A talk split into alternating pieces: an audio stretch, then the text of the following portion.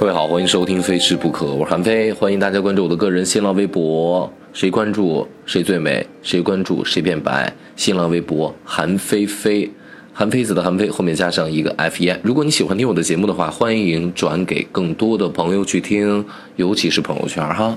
上期节目给大家讲了火锅简史，相信大家已经明白了。我其实基本上是随着朝代从前往后，呃，从新时期一直讲到了青铜器，一直讲到了新中国，就是各个朝代一直这么讲下来，呃，都可以背一个朝代歌了。那呃，上期最后给大家留的，呃，其中讲过嘛，讲过南宋的时候呢，有一个人叫做林洪，他一本书呢叫做《山家清供》，里面呢有一个特别牛的火锅，他这个火锅的名字呢上期没有讲，但是可以现在告诉大家，叫做波霞贡。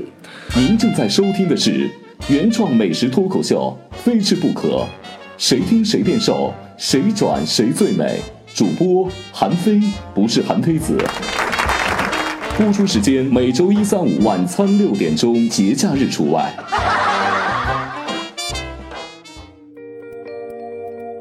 呃，这个火锅是他当时去拜访一朋友的时候呢，然后琢磨出来。他看人家这么做，他觉得太牛了，太厉害了，我一定要记下来。然后他就写在书里面。所以真的，这个写在书是最靠谱的这么一个事儿。只要不遇见像秦始皇那样的焚书坑儒的事件啊，然后这个史诗就这个史书这个就能保留下来。保留下来之后呢，就作为我们后辈啊后人。一个极大的可以参考的文献，因为很多东西不具备参考价值，就是因为它没有确切的文献，或者说没有考土出来的这个文物，然后供我们参考。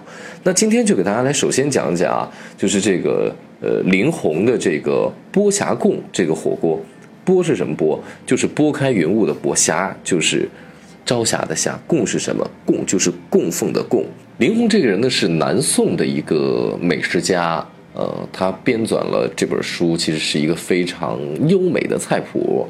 呃，我收藏了这本书，偶尔呢会翻一翻。比如说，我们现我吃到了现在的一些个菜的做法的时候，我看能不能从当中找找到一些个踪迹，呃，以此来佐证，就是我们现在用的烹饪方法，其实在古代人们已经有了。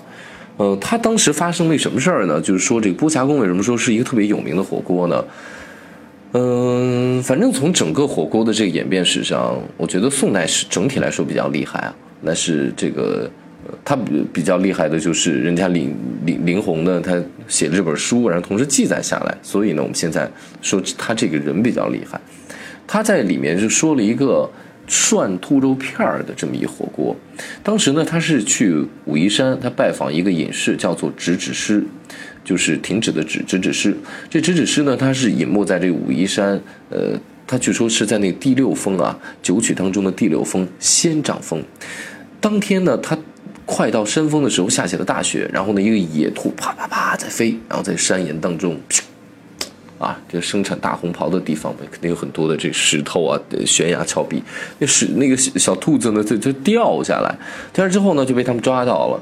林红当时抓到，据说是想烤着吃来，但是呢，他想那我问问吧，来到人这儿看这人这儿有什么比较奇特的这个新的方法去烹饪这个兔子。呃，这个直指师呢，他他是说啊，在我们山中啊是这么吃兔子的，在桌子上呢，他放了一个。生着这个炭的一个小火炉，在这炉子上呢架了一个汤锅，然后呢他把这兔子处理了，然后切成了这薄片儿，用酒、用酱、用椒。当时这个椒呢，我想着应该是花椒啊，还不太可能是辣椒，因为辣椒呢要晚于宋朝这个时间才出现，而且呢进入中国之后也不是很快的就被当做这个调味料，而是当做药或者是当做观赏用的，因为它漂亮嘛，红色的嘛。呃，完了以后呢，还有这个桂皮，然后调成了这个调味料，呃，等于说给它简单的腌了一下，或者作为锅底当中的这么一个，然后开汤开了之后，然后呢就夹着这一片儿在汤中这么一涮，然后呢就蘸着这个调味料这么来吃了，他就利用这样的涮熟的吃法，然后他吃了之后觉得哇，他人生没有吃过这么好吃的兔肉。兔肉呢本身是没有什么特别的味道的，为什么？因为它脂肪含量太少了，尤其是这个野兔。那它脂肪含量太少的话，它就很难产生一种反应叫美拉德反应。这美拉德反应呢，就是我们闻到肉或者蛋白质遇热之后。变香，被我们炒或者怎么做之后变香的一个最重要的来源。它不能产生这样的美拉德反应了，它只能依靠这个汤锅当中或者蘸料当中的香味儿，然后来吃。第一个是薄切涮了一下，第二个呢，当时人那调味料啊也调特别好，然后他觉得哟真的是太好吃了。呃，完了以后呢，他们当时是什么一个环境啊？你知道，就古人呢，他喜欢把这样的饭局或者把这样的美食变得特别的浪漫，变得特别的诗意。呃，他们那天呢是在一个大雪纷飞的寒冬当中，他们几个朋友呢聚在一起，那天吃这兔肉，然后又谈笑风生，非常的开心。然后呢，他们就取了一个什么名字，叫做波霞贡。这个波霞贡等于说给这火锅定了名字啊，就独独一份的火锅叫波霞贡。呃，它是怎么来的？是这么两句诗，叫做“浪涌晴江雪，风帆晚照霞”。是当时他们看到的这么一个美丽的风光。完了以后呢，就他这个特别牛的火锅，然后叫波霞贡这么一个诗意的名字，就这么定性下来了。就是历史上在南宋时期特别有名的一火锅啊。他这个书的名字叫做《山家清贡》，大家要看的话，呃，你要是喜欢古文的话，觉得挺好的；要你不喜欢古文，它就是一菜谱，你看起来其实挺枯燥的。清供是什么意思呢？清供呢，其实给大家再。多叨叨几句啊！清供呢是起源于这个祭祀的啊，或者说从佛家来起源的。咱们不是呃祭祀或者去寺寺院去拜的时候，我们要供品吗？其实供就是这个的意思。那清供呢是有两层意思的，一个呢是清雅的供品，比如说这个松啊、竹啊、梅啊、花呀，包括香火和食物；另外一个呢指的这种食物了，就是比如说一些个器物、器皿、盆景啊，然后包括把玩的、欣赏的一些东西。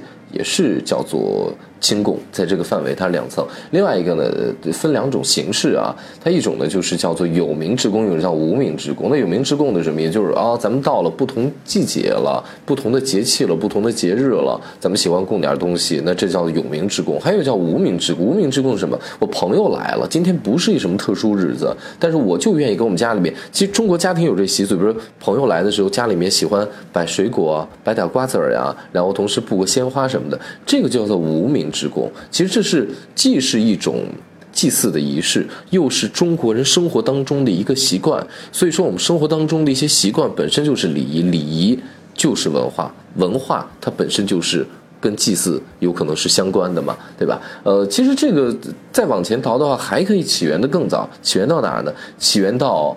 这个魏晋时期，你比如说这个《兰亭序》，咱们中学的时候，《兰亭集序》咱们这种都背过嘛。永和九年，岁在癸丑，暮春之初，会于会稽山阴之兰亭修禊事也。你看这个“禊”是什么意思呢？它这个“禊事”其实就是我讲的这个清供的这个意思。你想想看啊，这修禊这个民俗，它就说，我把冬天的这尘埃我要洗掉，我要尽情的跟我们的朋友们来感受春意了。然后呢，我们煮着茶，然后有人弄着酒，然后头上呢，我要放着一瓶花，它是有详细的一个描述。然后呢，再来一个曲水流觞，那些个杯盏花瓶，然后就摆设在那特漂亮。然后呢，曲水流觞这么特有仪式感的这盘搁了，然后就跟着这水这么流。其实呢，它就是一个完整的生活体系，它既可以在。呃，比较正式的场合当中，它也可以在我们生活当中。呃，今天给大家分享了一个历史上最著名的火锅局，叫做波霞贡这火锅。呃，其实还有一个在清代特别有名的千叟宴，当时创立吉尼斯，一千五百五十多个锅，然后呢五千多人，里面还有非常有意思的故事，下期讲。